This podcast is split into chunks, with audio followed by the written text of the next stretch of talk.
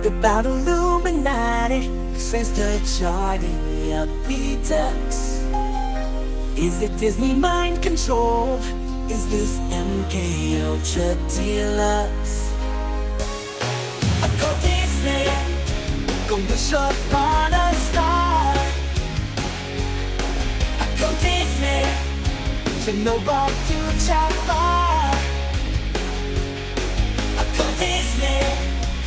Video Land Pinocchio. I go Disney As a bomb so low Pinocchio seeks final pleasure island Where traffickers need just fallen minds Captain Hook the lost boy in Neverland Saving kids from Peter Pan's designs. Nemo feels to survive the Barracuda that nobody means no one. Snow White never took another breath. Bird Prince, the angel of death has come Go Disney We go from real to real. Go Disney Bohemian Grove and no more Go Disney Ask her about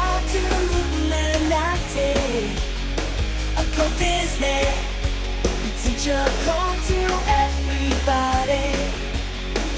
Go Disney Go wish upon a star.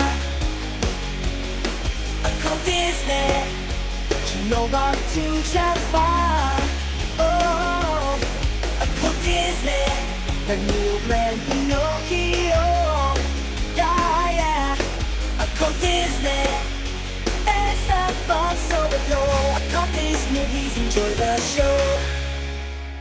This show is not endorsed by nor affiliated with the Walt Disney Company. All uses of Disney in the name and all uh, properties are for parody uses and educational only. There we go. Getting legal. I like it. Okay. it's the caught non I'm a lawyer now. I don't know if you know that, but I just I googled some stuff and now I'm a lawyer. That's how it Okay. works. How'd you pass the bar? Google. Well, and I, apparently, I found out my social security number is actually a bank account for some kind of Illuminati, and I can just like take deposits directly out. I don't know if you've heard that before. They don't, I don't know if they have that in in Japan, but in the U.S., when you're assigned a social security number, I apparently some people say there's like a magical bank account out there. I have a magical bank account. No, not really. Uh, anyway, yes, where are we? This is Matt here. You're the Paranoid American. Hi. Just getting those intros out of the way. Yeah, we're I'll still. up.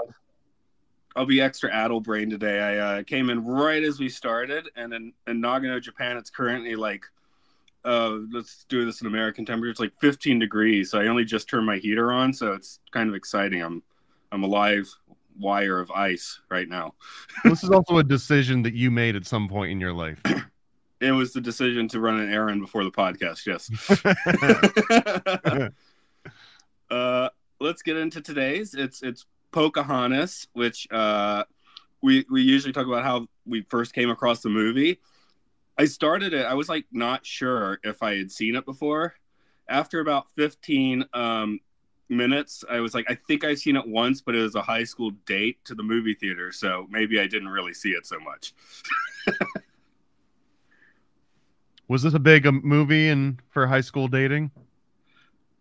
I went to like one or two movies every weekend, so you know it happens. Uh, You just That's ran the gamut at some point, and I- I think I had a similar experience where I don't think I've ever seen this movie and paid attention to it. I'm sure it's been in the background more than a few times, but it was like, you know, someone else was watching it or it was keeping like the kids entertained. I mean, there's uh, was it the Colors of the Wind song? Um, when my daughter is two or three, you know, Brian Wilson, the Beach Boys, put out his his cover album of Disney tunes. So, you know, I like the Beach Boys. You know, she was three. I was like, oh, I'll try this. I, I was pretty familiar with the the the Beach Boys devised version of that song, but uh, otherwise, yeah, it was the most was relatively new to me. I like the connection here because I I would say that Brian Wilson is probably a good analog to Pocahontas in a few different ways. Oh, okay. I'm absolutely um, curious about that. Please go on. Well, I mean, for his his natural talents, right? Um, and was essentially kind of turned. I don't know what words to use because I am putting this on YouTube too, but turned over to some sort of a servitude sort of arrangement where he would do the work and the money would come in and he wouldn't get necessarily a lot of the, of the money yet he was out there entertaining the masses and making other people rich off of him. And Pocahontas has a very similar story where at some point in her life she almost turned into like a a circus sideshow act. It was like, look at what the uh, you know the civilized white man can do with even the greatest savage. Look, you know she's almost dignified. She almost looks like a real person. You know, and she that lives in London. How's that became possible? I did take the tact yesterday of um, well doing a wiki dive on the the history. I mean, you know, wiki you can always take a grain of salt or, or put one in, right? So Well, I uh, start but- with Wiki, and then I go to Snopes if I want like the real hard hitting info, and then that's pretty much where I stop. Wiki, Yeah. Snopes. I just wanted to come into Pocahontas like with the, you know, general knowledge. Of, I mean, I've I've read the history before. It's just you know it's been a while, so I thought I'd you know hit that up again. Um, I guess in the past ten years, I've been more fascinated by what they mentioned in here, the Cortez and Pizarro stuff. Um, I know Graham Hancock wrote those War God books about Cortez a few years ago, and I, I enjoyed those quite well. So that's more recently on my mind. And honestly, there's some really there's some angles there that I didn't necessarily get into with Pocahontas because that's sort of like a the B plot, maybe even the C plot, like the whole gold thing, kind of like it's the coolest aspect of what's happening in the movie, but it gets the least attention outside of being this driving plot for why the horrible colonists are there. But like the real story of when those like the original like Hispaniola style Spain, uh, like Spanish travelers got there to start establishing like the tobacco colonies. That was also when they they kind of came across all these um, like South American and Middle American, Central American sort of like practices that lined up with Moloch and Baal and all of these old sympathetic magic practices that they had thought were stomped out of existence for close to a thousand years at that point, aside from like the highest of elite society. And then they find, oh my God, these guys are doing the exact same thing that we heard that the, the ancients used to do. And they only had two options. And it was either there was some sort of original contact where someone had come to, you know, the, the Americas, the, the Mesoamericas, and spread that, or the option that they went towards is that the devil did it. The devil came here and he gave them the same practices just to trick us and make us think that there was a connection here, or that the devil is so persistent that his like his practices and his rituals just pop up the same way in all over the place. I, I think that's the most fascinating aspect of this. And there's just the pure greed of, well, if the Spanish have all that gold down there, I'm sure we'll be fine a little farther north, which was incorrect. Um, you know, I'm from Georgia. We have a bunch of red clay. There's no, you know, no gold in there. It's it's an interesting concept to just like always be looking for gold everywhere you go. Um, especially since I guess they make a good point here is that like the corn was kind of the gold. Uh, I thought that was that was probably the, the most deep and meaningful symbol in the whole movie. And it was it's definitely surface level. It's not like you have to go and get a PhD to see it because she literally says like, "Oh, you mean this, this gold," and offers the corn up. But I, I don't know. I thought that was a, a good metaphor. I know, I know the corn, at least in Delmarva, is quite good. It's good here too. I've, I've been blessed with living in places with uh, good corn. Well, I never lived in Delaware, but my family's there, so I visited a lot. And that that is golden corn for sure. Pro- but you I'm, probably I'm a can't corn snob. the- oh, oh yeah, Delaware will do it for you, and and Nagano here. Oh my God, we got you know neighbors at the, the there's a farmhouse, family farmhouse, and the neighbors will pass the corn along, and I guess we hand them some potatoes. They're still bartering up there, more or less. So. How, how long has corn been in Japan? Uh, oh, geez. I would guess probably the 1870s because I'm going to think, uh, you know, Meiji after America had butted their way in. Although they could have had it earlier because the Portuguese hung around like about the time of Pocahontas, so maybe they had it longer. I don't know. It's kind of weird to think about, you know, when foods that you associate with different cultures uh, actually started doing it. I was just reading yesterday, like uh, Vietnamese pho soup is only from like the 1930s. Hmm. Sushi, as you know, it's only like 100 years old because you need like proper refrigeration techniques and such. Delivery. I mean, how or, and mic- I get microwave sushi most of the time, so you don't have to worry about it being fresh. Okay, that's cool. Yeah, you know, I, I live in the mountains, so people here are like, "Oh, we don't really get great sushi," but you know, compared to most places in America, even on the sea, it's probably better.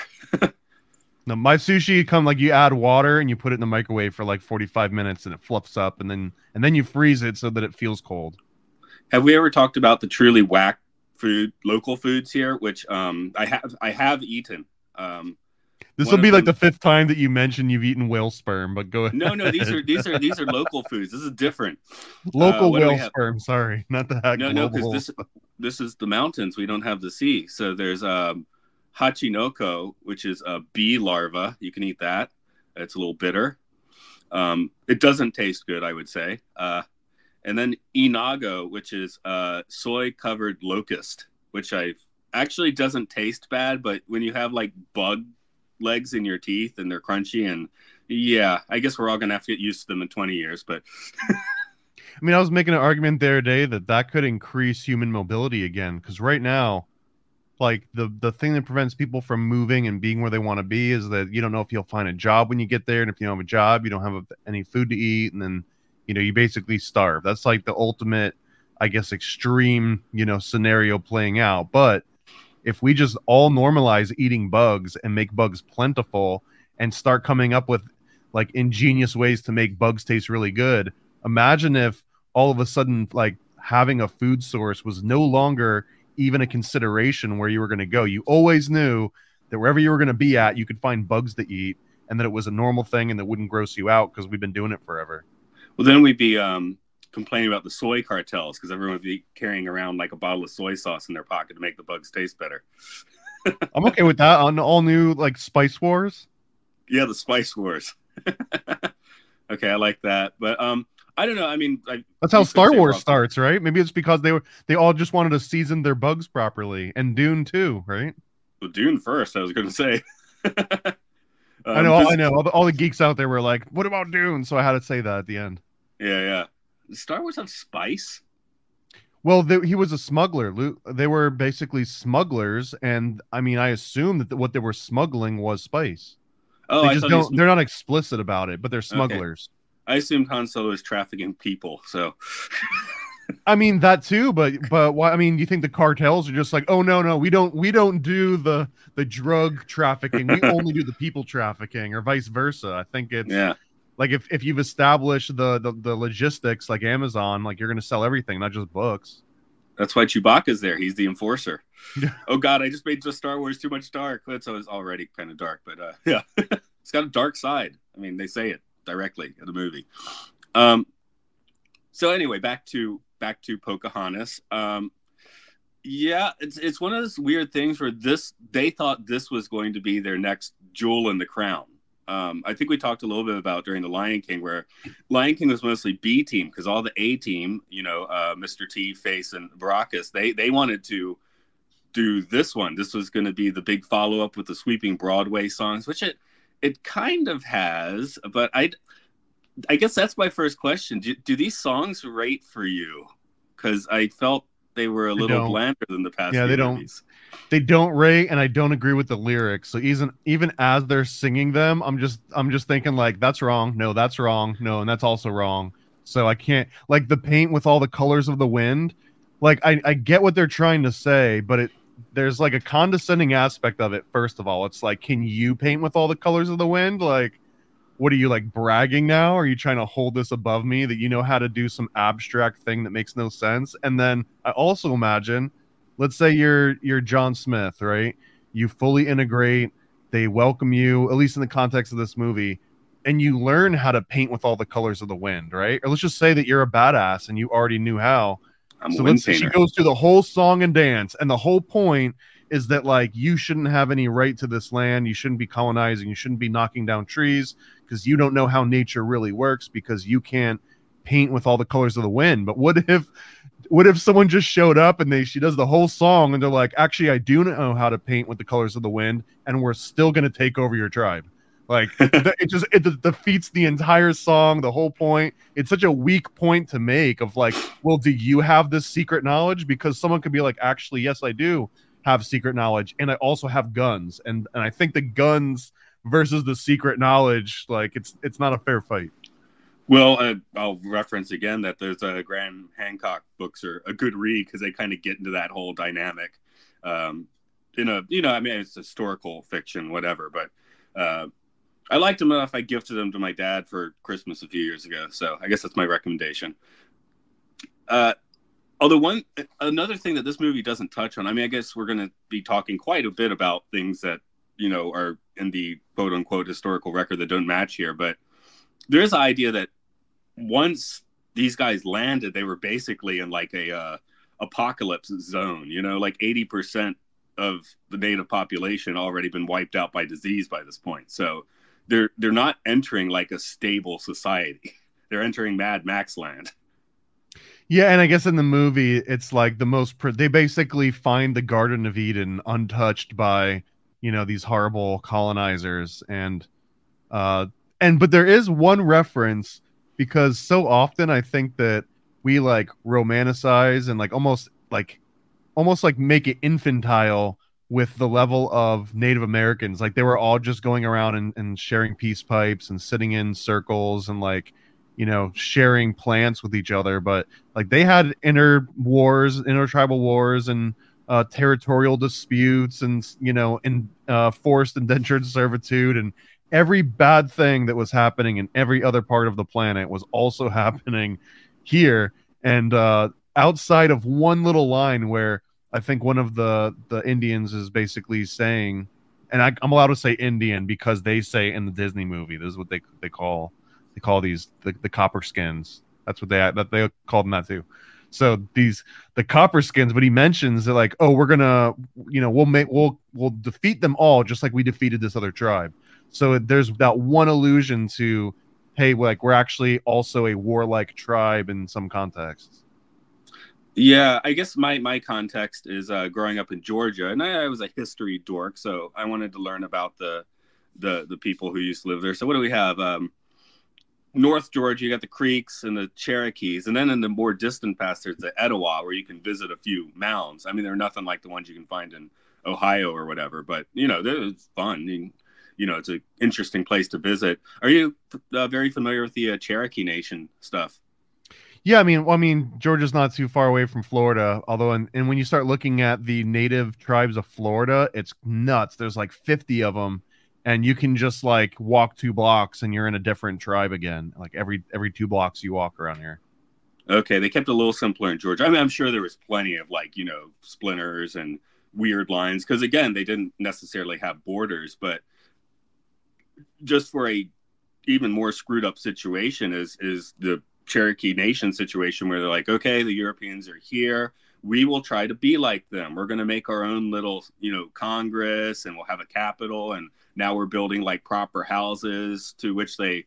It's smart. Got... I mean, that's how you play Civ, right? You come in contact with another nation, you inherit all their technology tree, and you start putting it to work. And if you don't, you lose the game pretty quick well, they lost it anyway because they all got booted out of those nice houses and uh, Congress buildings. And, and it's, I mean, it's super small town stuff. I've been up there, but you know, it's, but it was clearly made in the tradition of, okay, we're going to try and play your game. And they got promptly, you know, death marched out to uh, Oklahoma instead. So, hey, shout out to Oklahoma. It's very nice this time of year. So, who really won in that in that equation? I think they might have made out. Yeah, yeah. So if, if you got like eight parkas to wear, sure. as I sit in a cold room. It's warming up. My heater's on, so I'm maybe talking less manically as we go. um, one more thing. Sorry, we got on a tangent, but I was just going to throw out on the uh, musical end. Like, like I said, none of the songs really stick, and yeah, the lyrics. A few lyrics, I was like, "Wow, you could really do this in '95." Okay, that's cool. Like what? What was one of the lyrics? I, I, guess I just felt like in the '90s, even like throwing "Injun" in the lyrics seemed a little weird, you know.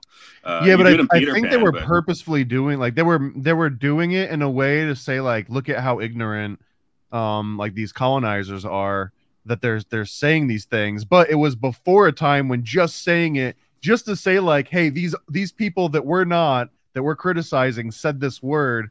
Now you saying someone else saying the thing is is also offensive. So like the rules are different in that way, I think. But I don't think it was flippantly done, and it wasn't done out of like being ignorant.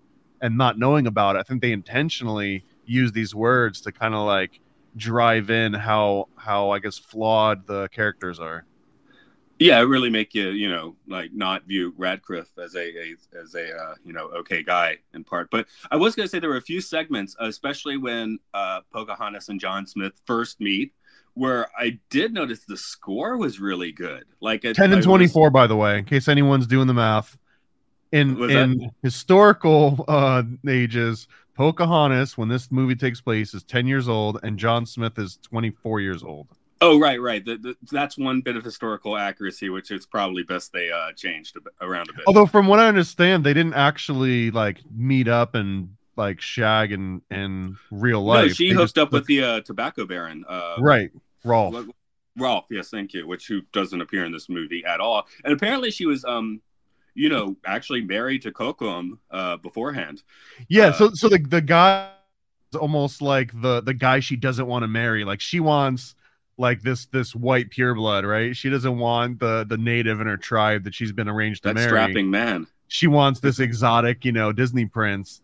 But in real life, no, she just goes with the traditional marriage and moves off to her little um, you know, her another village with the person that she marries that's in another tribe. And then they come and they kidnap her and they, you know, turn her into like an Elizabethan, uh, I guess, like savage turned civilized. I did see some accounts though that a lot of people in London at the time actually referred to as being the Virginian, which I don't know if that's derogatory in you know 1616 or not, but uh, just like oh someone from Virginia rather than the savage. I mean, I'm sure in some quarters, you know, it depends on who you're talking to, but there there was a a range of ways people would view her. Always as an outsider. I mean, you know, and again in Elizabethan or just past Elizabethan England, uh, yeah, she's gonna stick out like a sore thumb. But uh, I, but anyway, just to get to the point, I was gonna say the score, the music was really good in those parts. It made me think of Fantasia a little bit, kind of Debussy stuff. There were other parts where the score did, you know, try and like add in the like stereotype sounding like Indian music, which that wasn't so great. But there were a couple moments of the score that like stuck out to me in this one. So just just while we're slamming the the music as being lesser, the score was better. And there was also I I could see a very distinct amount of polish in this one and formula. And like there was there's a couple in particular, but the very cameo where they show Pocahontas for the first time, it's like they've already kind of done some of the credits. Like the movie kind of already started, it kind of already got established. And then someone calls out her name and they're like, Pocahontas. And the camera does this like fast, you know, like sweeping motion and it comes up on her. And then, like, right as the, the movie like really officially starts, she she's like standing on a ledge and she like turns and she looks over her shoulder right at the camera and it zooms in and it just feels like and that's the picture that's going to go on to the lunch boxes and the t-shirts and the happy meals and everything and it did but it, it just felt it, it- yeah dude it, it was like a flash splash page but it felt like it was so like meticulously planned out to do that thing. And i think this this maybe plays into the lion king versus pocahontas which um, we've seen this dynamic a few times where disney thinks they've got an a team and a, or an a movie and a b movie. And sometimes the b movies like their triple you know hitter versus the A movie ends up being like, okay, yeah, it wasn't bad, but it, it didn't necessarily kill the box office. It is interesting just with uh, naming because it's Pocahontas, the tribe's calling her, which apparently I'm, I'm looking here was a childhood nickname, basically meaning playful one. But like, what's in a name is interesting because her real name, it seems, was Matau. Uh, I it's spelled M A T O A X. So I'm not quite sure how you say that, but like that would be her actual name. And then the once she went to England, her name was changed to Rebecca. So Pocahontas is kind of a fleeting nickname. It's it's kind of interesting. I mean, if you're still known 400, 500 years in the future under a different name, is that is that cool? With you? Maybe, but but I think st- it stood for like born between two rivers. So I mean, at that point, it's it's very factual. It's like instead of you know you having your name Matt, it's just like you know born between two streets or something. And then after your personality develops, then you get a nickname that reflects that. I kind of like that better. It probably makes tracing people's genealogy horrible, but when you don't have a written record like Native Americans, I guess it's it doesn't matter, right? Uh, when Although you don't I- have a written record of anything. Sorry, I'm getting a little deeper here. Just like well, looking at names, uh, you know, maybe she got up to 50 names like a Sumerian god. But there's also born born Amonute. So we have yet another name. So maybe there's a kidnapping name, a birth name, a kidnapping name, a, or a getting married in another village name, and then a kidnapping name. So, you know, maybe that maybe the burn one was the born between two rivers one, but whatever. Yeah, Yeah, that- she's like she's like a that Wu be- Tang uh, clan member at this point. She's got like four And- different names. yeah, 20, 20 years old and four different names is uh, some kind of accomplishment, I guess. I guess. I mean, it doesn't seem like that hard of a flex. Anyone can have four names. It's not that big of a deal. Yeah, yeah, it's when you get up to 50. You got, you got to have 50 to be a god. So I always like that rule. I, I think that there should be more of part of the popular culture. Um, I, I guess we're a little bit pressed for time today. So do you want to? I'm I'm just kind of like riffing on the general inaccuracy slash changes, but uh, do you want to delve a little deeper? Well, I just want to get right into grandmother Willow, I guess, and sure. figure out what's John Smith tripping because I feel like he was given something as they descend into that little platform where grandmother Willow's at, and then all of a sudden he can start talking to the tree because she's like, "Listen, can you hear?" And he's like, "I don't think so," and she's like, "You know, go, yeah, just just listen." And then all of a sudden the tree comes back to life and starts talking to him. And I feel like that might they probably left out the part where he gets some peyote or whatever it is that they give him, but that's definitely happening in there. Yeah, I can't quite find my note on it, but I know I, I wrote something about the mushies in there. So uh, I, I don't know what grows in Virginia. So that's that's thinking about was it mycology? Like it's it's what you want is probably not far away, but it looks like the thing that'll kill you. So you really have to know what you're doing. Yeah, uh, mycology, the study of mushrooms. Um, so I don't know. Yeah, I don't know if it would have been a mushroom, if it could have, because even if it wasn't from the desert, right? Even if they don't have peyote cactus there, there was a trade uh, of peyote buttons that predates um, any kind of colonization. Like when we showed up, that was this like well-established sort of trade that had already existed and predated anyone else uh, from being around. And in fact, they like we kind of left that in place for the longest time until I think the early 1900s or the late 1800s, and they started clamping down on it. And they were like, okay, now it's illegal if you get caught with these little peyote buttons and this mescaline. I, I would imagine that at this time, I mean, the, the trade would probably be going on, but probably quite a bit broken down, you know.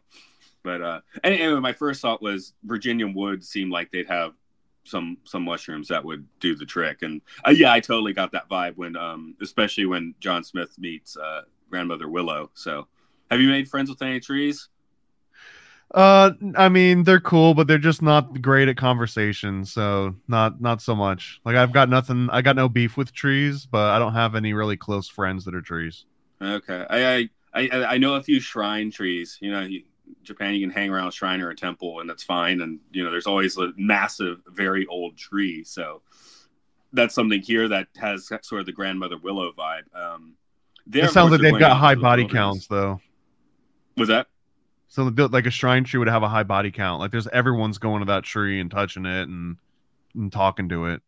It's a real big tree, though. So there's lots of places you can you can get there. No, no. The nice thing is you go and you know, it's a nice, quiet place. I, I do remember going back to America after living in Japan a while and kind of being bummed out that we didn't have like shrines and temples around. Uh, you can't just stumble, and you probably don't want to just stumble into a church. So, and it's not the same. Again, I guess it's a more natural thing. Uh, I guess, I guess Japan sort of did the uh, Cherokee Nation thing like a little bit more successfully, but it helps that Japan is surrounded by water, where the Cherokee Nation was like on land that America wanted without any impediments. Yeah, and and also, I mean, I don't know. I'm not an expert on uh, Japanese history and, and American history, especially Native American history, but Native American history was far more splintered with way more different tribes and cultures and interwar that had been going. Like there, there was Hatfields and McCoy style um, you know, adversaries happening in the in the nations way before again the Hatfield McCoy existed because that's kind of what people do. And I feel like just the amount of diversity and, and the large spread that it kind of could go across, maybe it like Japan's would pale in comparison, right? Because we're talking about like your closet versus a super Walmart. Basically, that sounds accurate. We do have the Ainu, which now live in like the northern part of Hokkaido, which is a previous people in, in northern Japan. So they were kind of pushed up, and their culture is distinctly different. I visited Hokkaido a few years ago, and you could see the art, their script, and it's like not Japanese at all. It's completely different.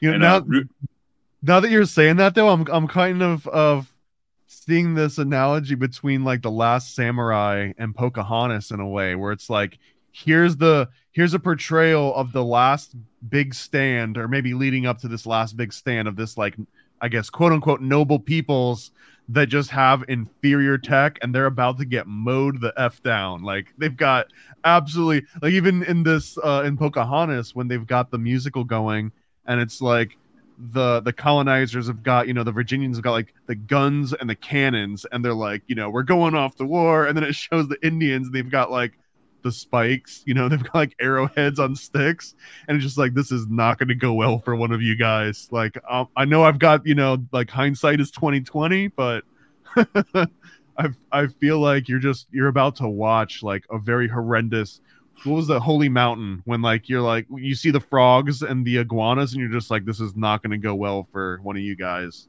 and actually honestly that might even be the same time period we're talking about that scene in holy mountain with the conquistadors is i don't know it's i want to say it's like within a 100 years Yeah, I guess the other one that gets thrown out a lot, uh, with Pocahontas being the earlier one, uh, I, I guess people like to lay a bunch of movies on Avatar, but this is one of the ones that they're like, oh, Avatar is kind of riffing off Pocahontas. And what's the other I'm, one? They, I'm oh, all Fern Ferngully on this one yeah Fern, i'm okay, Ferngully until i die Ferngully. Okay, that's that's cool. They got yeah more of the uh the the creatures and stuff, but I, I definitely got a bit of. I see where they're coming from, having watched Pocahontas last night. Um, I'd say it's more like a that's one of the archetypes sort of things more than anything else. But and also I wanted to I wanted to make a very specific note that that the movie Pocahontas clearly does not take the same approach as The Secret, where when the uh, the colonizers show up in the big boats, like no one can see them. What's happening here, because I don't know if you if you're familiar with this theory, um, that and the the Secret popularized it, but it's that if something happens in your life that is so outside of the norm that some people can't even perceive it like their brain doesn't understand how to put the things together i think it's complete bs because when an object blocks the sun from your view and prevents light from passing through it i feel like everyone would notice at the very least like oh shadows happening light is no longer passing through where light normally passes through you might not realize it's a boat but you'll be like thing in way of sun. I don't know, but I, I actually like that scene because yeah, I've heard that before. Like you know, I see people standing on the beach and seeing the boats coming, and like of course you could tell it's a boat. But I did like how okay, I could see like for a minute you're working it out. You know, having just seen the sails, that would definitely be confusing for a few minutes. Once you you know, once it comes closer, you can at least work out like this is a boat. I mean, what do you think is a more exciting product launch? Was was it the Native Americans seeing the boats for the first time, or was it Steve Jobs announcing the iPhone? Hmm, I, I like the Danny Boyle movie. Okay, I guess so. Can, can I choose the that that movie? Actually, I don't love it, but it's it's fine. Uh, In the near I- I- future, we can combine the two. yeah, yeah. Apple sales, solar sails, like in, in Tron. Yeah, that'd be cool. I, I should be making producing things for for Apple now. Yeah. I mean, what would I like to see with my own eyes? I'd like to see sails for the first time and not know what they are for a few minutes. But like, at what point do you start seeing them? And again, I think I think it's all BS. I think you see it right away. You just don't know what it is. The like I mean, full there- stop. one of one of my paths home, there's like a little stone shrine on a corner, and every time I think someone's standing there, you know, I should know it's there. I know it's coming, but every time it just looks like a person, and then a few steps farther, and it's clearly a piece of stone. So it fools me for at least a split second every time. well, you've programmed yourself into it now too. Yeah, yeah. Maybe I'd be disappointed if I just was like, "Hey, there's there's a bit of stone." I don't know. um, sorry, I, we we got a, a very tangenty, but you were. I don't know if you got to everything you wanted to say about grandmother Willow there, or unless it was just the mushies. Uh, yeah, I mean the mushies, and and just again, this uh this concept of the Native Americans being closer to Mother Earth and therefore more noble and more wise and everything. And I and I understand it, and I don't argue against living in complete, you know, cohesion with nature. But devil's advocate, I really like central air. Like I like it a lot. Like more than just a lot. Central air, I feel like should almost be on a Maslow's hierarchy of needs. Um, especially living in Florida and I just I don't know. Every time that someone starts romanticizing, like, oh, we just live in teepees and canoes and we're like one with nature, like sometimes nature really sucks. And like even having a house uh, that's that's more or less protected from the elements, even then the elements still really suck. And I don't know. I don't know if I would cut. Maybe I just wouldn't cut it back in the day. But I'm just trying to imagine myself living in a time where I'm just out in the woods and just like every time you need water, you have to go and walk somewhere to get the water. And, and like every time you gotta do anything, you have to go to the place where that thing is done. And like there's not a centralized anything. Like at the best, you might have it centralized to your your town, like your village. But now we're on a point where like people have a fridge in the room that they're in, right? Like there's they've centralized it so much to where like you don't even have to leave your room to get everything you need and if you don't have a fridge in your room, you've got one in your house. You don't have to leave your house to do it. And if you don't have one in your house, you probably do. You've probably got a gas station on your block, right? So like every micro and macrocosm in current civilization, like you always got a Mountain Dew within arm's reach, essentially. But as a Native American, like you'd have to, I don't know, you'd have to go all the way to the river to get the Mountain Dew. I mean, these Europeans are pretty close to that as well. I mean, they're you know have. I would say bit... modern days Europeans are savages. modern what now or Pocahontas? well, not starting then, but still continuing. I really do think if there's a litmus test, it's it starts around centralized there. Do you, have you normalized centralized there? And I and I'm including California in this too. I think a lot of people in California are complete savages. Hot takes, but yeah, that's cool.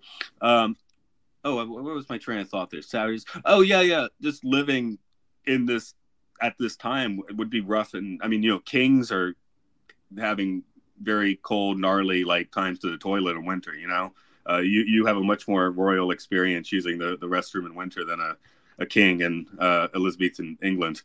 Well, and someone made this this great point the other day, and I've I've I love this, and it's that like even someone living in in pretty much abject poverty today in almost any country in the world let's just say america because it's the greatest poorest country in the world. But uh even like in abject poverty in america right now you probably have a more comfortable life than like a king in the 1400s um because that king like even if they had people waiting on them and they like like they still had to put on you know 20 pairs of pants and they still had to like not have any sort of luxuries outside of you know like manual servants. Um so the fact that we've got all these extra modern day luxuries it's a, it's an interesting dichotomy that like just going back 200 years like you you might rather be poor today than be rich 200 years ago. I do wonder where the upticks were. Like would the Roman Republic or Empire be an uptick? I mean, there's probably, you know, uh, looking at the hero of Alexandria thing, there's definitely technologies we weren't familiar with. So well, aqueduct, I, aqueducts is a big one. If you can get fresh water in and bad water out and not have to mess around with it in the interim, that's a huge, that's like a quantum leap forward in being able to create civilizations and focus on more important stuff, you know, like memes.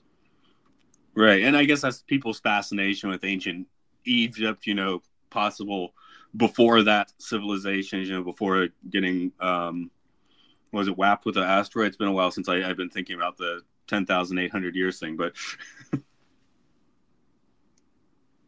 but yeah, that, you know, something like that could definitely reset all of us. So, Uh, where where do where do you place Atlantis? What's your location?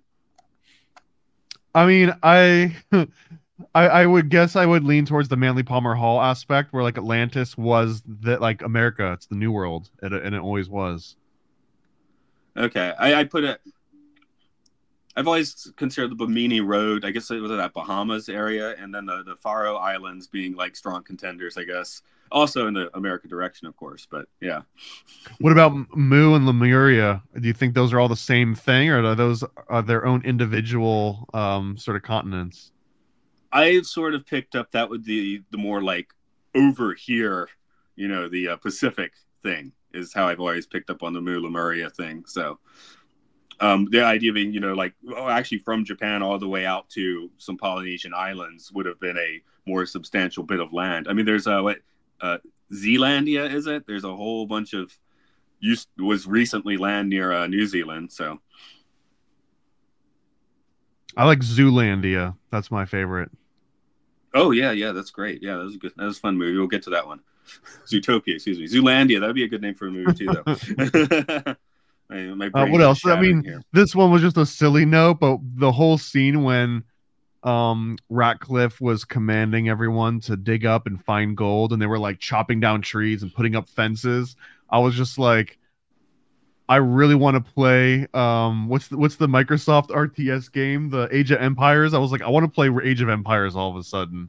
Like this is this is my jam. Like I guess if I had to live back then, I would thrive at just cutting down trees and decimating the environment and building forts and stuff. That sounds so cool. Like like actual Minecraft. Have you ever uh, visited the Jamestown recreation? I have I've, I've been to a few like colonies. Uh, mostly I've, I went in like Cooperstown and Albany and like a lot of in like New York and upstate area. I haven't done any of the other ones. And like I would love to go to Roanoke, for example. But yeah, I've, and I think I've been to like Charleston, but I haven't done the Virginia area yet. Well, um, the Jamestown one, I mean, there, there's the Williamsburg thing, which is somewhat well known. Uh, and then they've you know rebuilt the Jamestown fort because the original obviously has not been there for some time. But that's kind of fascinating just to see. You know, um, probably doesn't look exactly like it would have, but just the rusticness. I mean, it's only it's li- probably living worse than the tribes were around there at the time. Um, this is also the location where, about the time of Pocahontas, uh, maybe just before, was the whole um, Disney's America debacle. Uh, you've heard of this one? You have to inform me. Uh, one of Eisner's things was he wanted to build kind of a half-sized amusement park uh, near Williamsburg that would celebrate American history. They would have built another Hall of Presidents. They're going to have like a roller coaster that went through a steel mill or something, but it would have been like basically Pocahontas style history. And what what the real shame of it? So it, it didn't open because Frank Wells dies. Uh, Euro Disney's doing crap. Meis- Eisner has a heart attack. The people are like, "You're building it on the battlefield," which wasn't quite true. They're building it next to the Civil War battlefield, but uh, the locals didn't. It would have brought it. more attention to the real battlefield, guaranteed. It would have, it would have, but they were, and I think now it's just like that land is now has strip malls and stuff on anyway. So Right. whatever. Yeah, yeah. I, that's it's But- such a silly argument when people do that. I mean, if it's a Walmart, I can understand. If it's if it's freaking Disney World, like let them in, dude. Like they're the masters of the universe. Let them in. So what we would have gotten is a theme park. Uh, pro- uh, let's let's say probably like Hollywood studio sized. I guess is maybe what we're thinking of here. Um, with 1995 Pocahontas American History filters, how fun would it be to visit that in 2023? I'm in, Like- man. I mean, in all seriousness, Disney Pocahontas is a little bit of a baddie, so that would be a cool concept to just run a whole theme park around. because I feel like they don't they don't completely sweep this one under the rug or anything, but it's not like their frontline movie anymore. But if you have built a massive, expensive theme park, you can't just like pretend that's not there. Well, look how long Splash Mountain stuck around, and even up until the very end, and they do the, the whole zip diddy doo dah. And uh, as you would exit, they'd have, I think for a while they had Uncle Remus, but it was like a silhouette of Uncle Remus. It wasn't like his picture. And then over time, they took the silhouette away, and then they got rid of the song, and then they changed it, and eventually they uh, now it's converted into something else, isn't it? They're turning into um, is it Tiana from Princess and the Frog? It's gonna be a Tiana ride. I guess whatever. It's freaking Splash Mountain, dude. It was.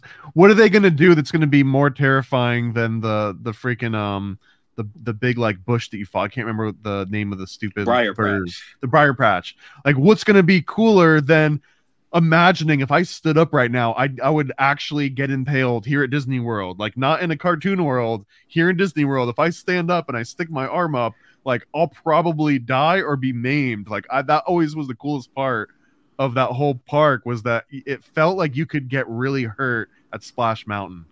Ernest P. Worrell was certainly worried about it. If you've ever seen that special, have you seen that one? Uh, I Ernest- don't know.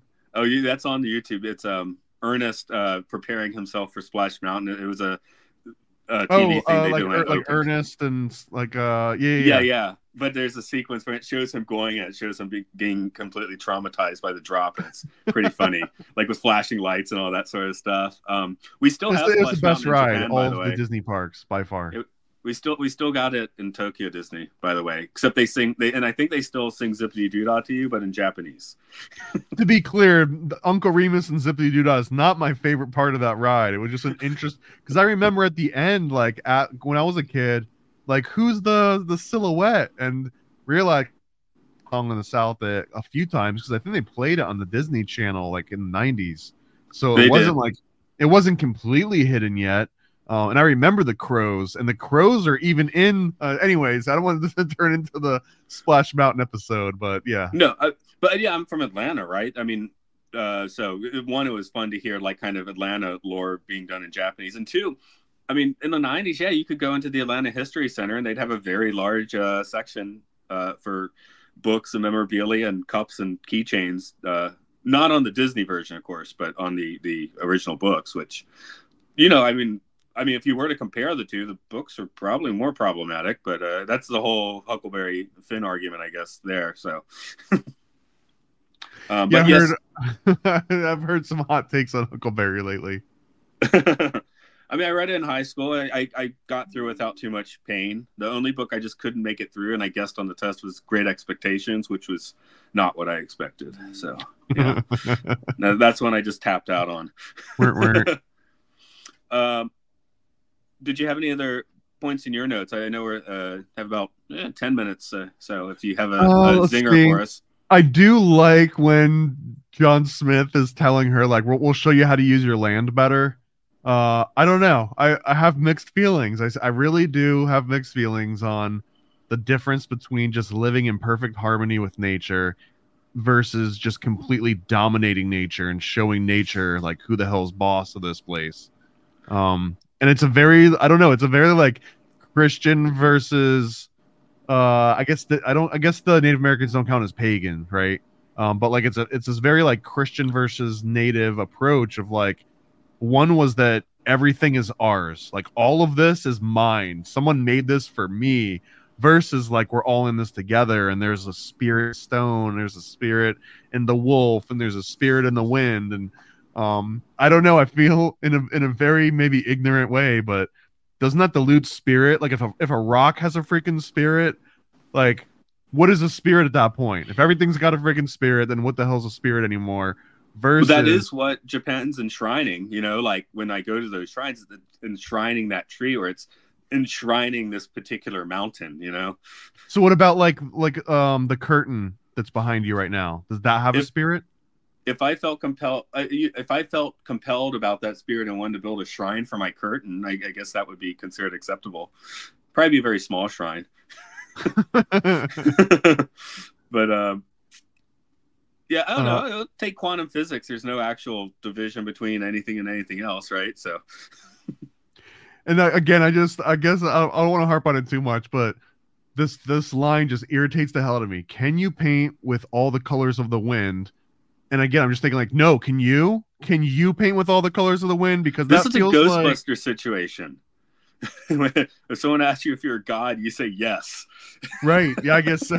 yeah. If someone asks you if you can paint with all the colors of the wind, you say yes.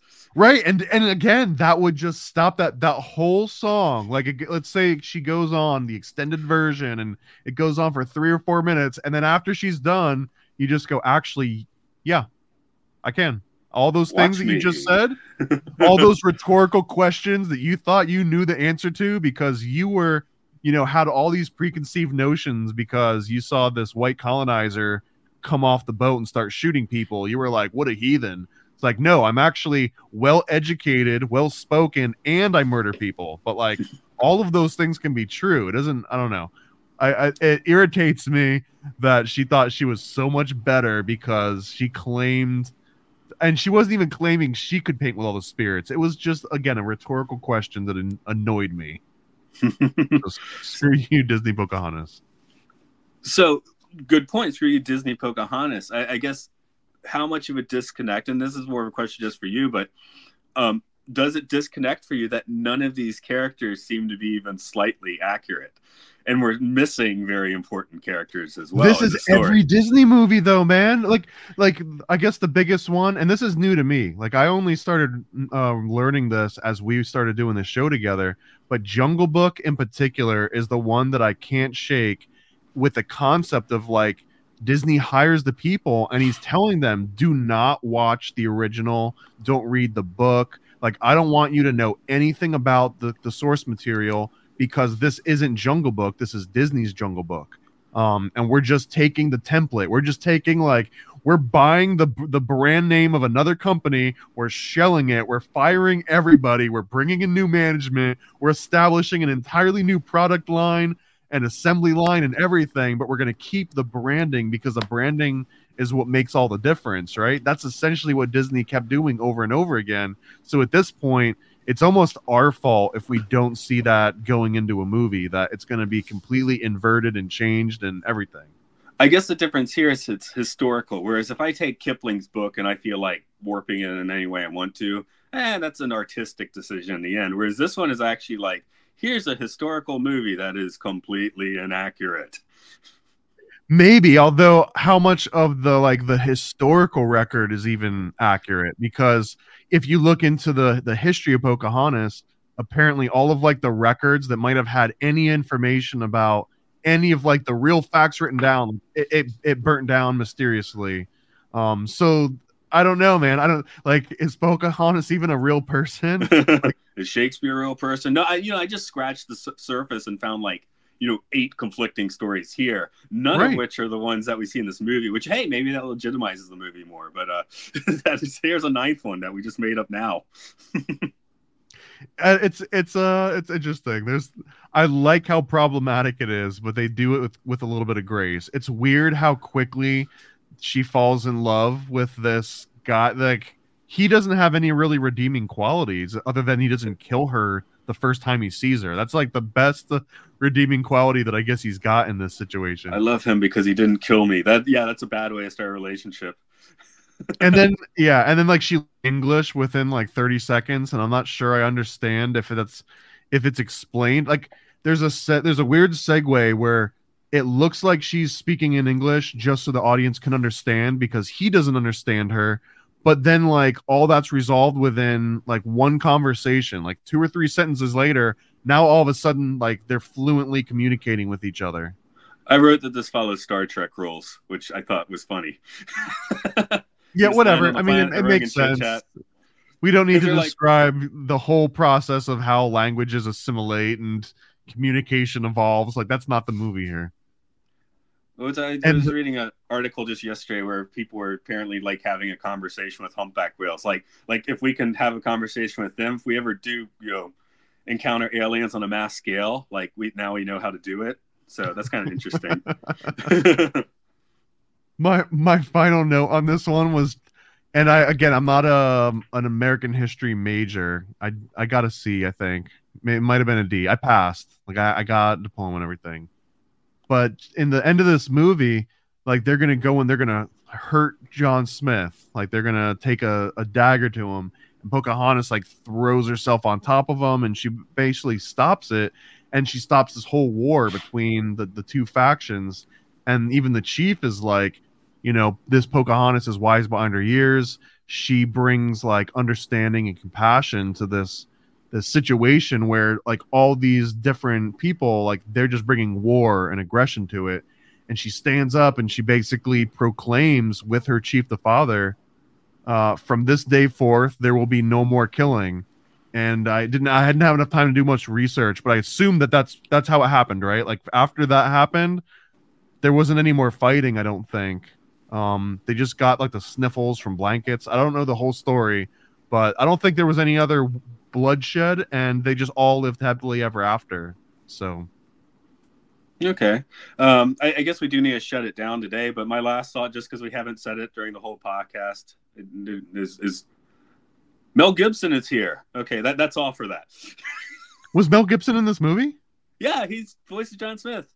I didn't even know that. Oh, this makes it so much. Too.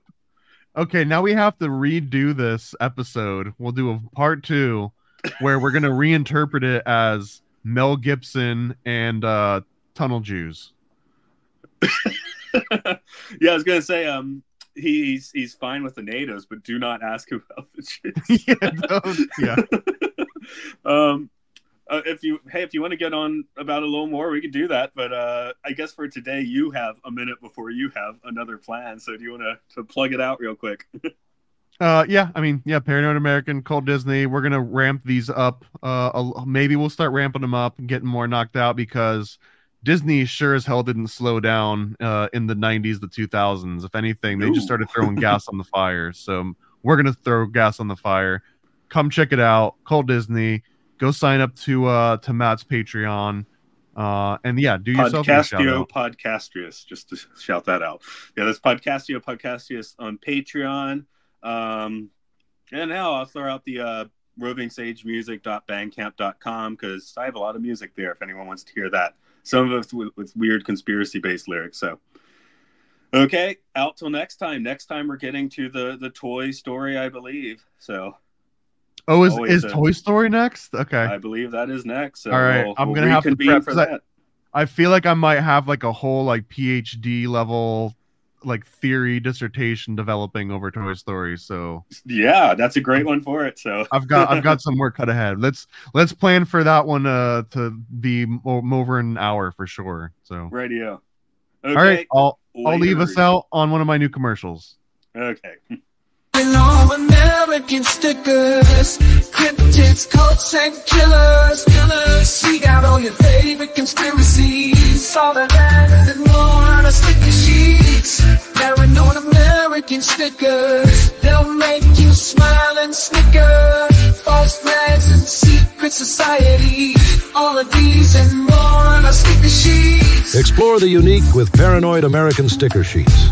Unearth tales of cryptids, cults, and mysteries through each sticker. These won't last long. Get yours now at paranoidamerican.com. American stickers, cryptids, cults, and killers, killers. We got all your favorite conspiracies, all of that and more on our sticker sheets. Paranoid American stickers, they'll make you smile and snicker. False flags and secret society. All of these and more on our sticker sheets. What the heck are you waiting for? Discover the extraordinary with paranoid American sticker sheets. From cryptids in the night to cults out of sight, each sticker is a unique find. Get yours now at paranoidamerican.com.